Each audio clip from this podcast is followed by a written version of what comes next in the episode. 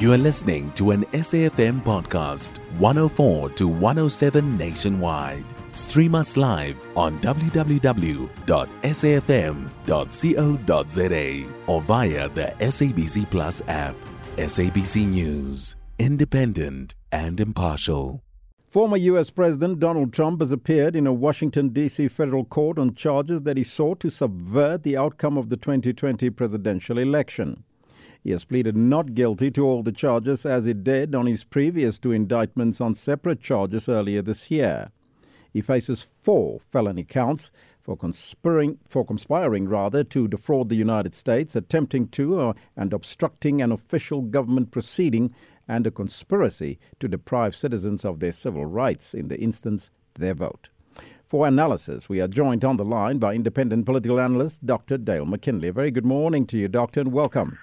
Yes, good morning, Elvis, and to your listeners as well. Now, this is billed the biggest criminal case in American history, and the third indictment the former president has uh, faced since April this year. How significant is this indictment, and what makes it different from the others in terms of the charges that he's facing? Well, I think it's significant in that uh, it's piling misery on misery in terms of uh, what Donald Trump is facing. Um, he, as, as you mentioned, um, this is the fourth uh, different charge that he's facing criminally, that is, and then he's also facing civil charges as well in other cases. Uh, so it's not getting any better for him in, in relation to his legal troubles, uh, and that's significant in the sense of uh, he's the front-runner, uh, the Republican front-runner for the presidential nomination. Uh, he He is uh, expecting that he's going to defeat uh, Ron DeSantis and others. And these uh, charges obviously muddy the waters in a lot of different ways. Um, they might give him a short-term boost uh, from his core support, but in the long term, I think the prognosis is not particularly good for, for Donald Trump, because these are serious charges. And you ask what makes them different uh, from the others. This is These charges are specifically uh, charging him with, as you mentioned, undermining, I mean, basically fraud against the entire country, uh, undermining, being treasonous, uh, because he used the presidential office, uh, according to the charges, to try to basically overturn a democratic election. Um, and he did so willingly, he did so consciously, and he did so consistently. Um, it, it's quite overwhelming. And if you, I mean, we don't even know the full case yet, but if you look at, at the basis of the charges uh, and the kind of evidence that has been collected over the last while, uh, it's quite a, a, a damning indictment of his behavior, uh, which we saw in the lead-up to to the uh, storming of the, the, the U S Congress. Well, it seems to all and sundry that this is per- perhaps the strongest case he's ever faced. How do you anticipate this will end? Well, I, I think, you know, it's, it's difficult to know, because in the U S justice system, um, you know, you can get uh, uh, uh, judges that are, in, in one case, he's got a judge that he himself appointed, uh, and you could get a judge that is quite sympathetic uh, to, to Donald Trump. You could get a judge that uh, has the other uh, other kinds of perspectives. So it's hard to say whether or not, you know, just because of the evidence that he's going to face definite conviction. Uh, but, you know, the scenarios don't look particularly good for him, even if uh, he were eventually not to uh, end up having to spend, for example, long amounts of time in jail.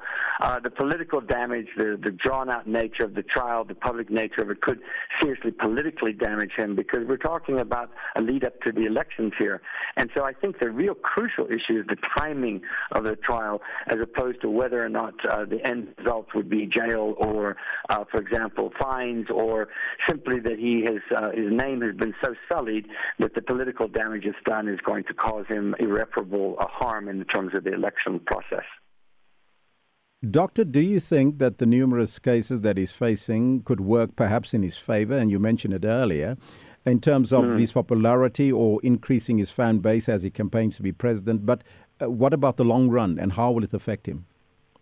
Yeah, as I said, I think uh, the general consensus is that in the short term it could give him a boost.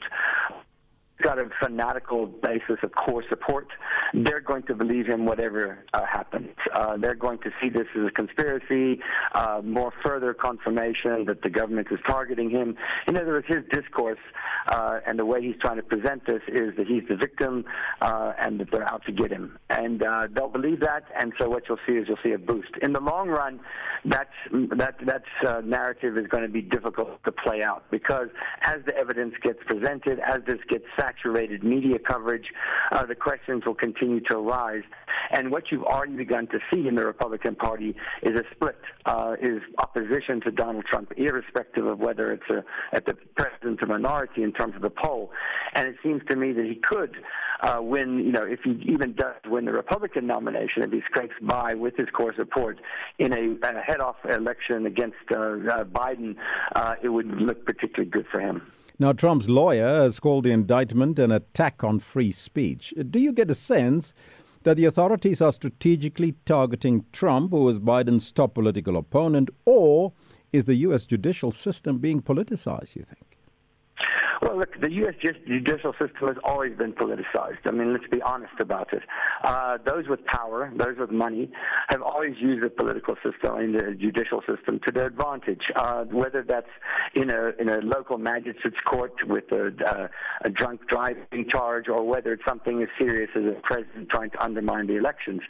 So uh, I, I think that there is there are some legitimate questions uh, raised on the general nature of the uh, just, you know, the just nature of the justice system. But in this case, uh, one could, I, I think you, you, you have to look at the evidence. And we've all watched in the last several years as, as Trump became president of what he did. Uh, people aren't stupid. Um, there is, where there's smoke, there's fire. There's a case here to be answered. Uh, whether or not every single charge is true uh, remains to be seen. But I, cert- I certainly think in this case, the prosecutors have done their jobs. They've collected the evidence. They put it in court. That's what a justice system is supposed to do. Let's test it and let's see what happens. I thank you so much for your take. Independent political analyst, Doctor Dale McKinley.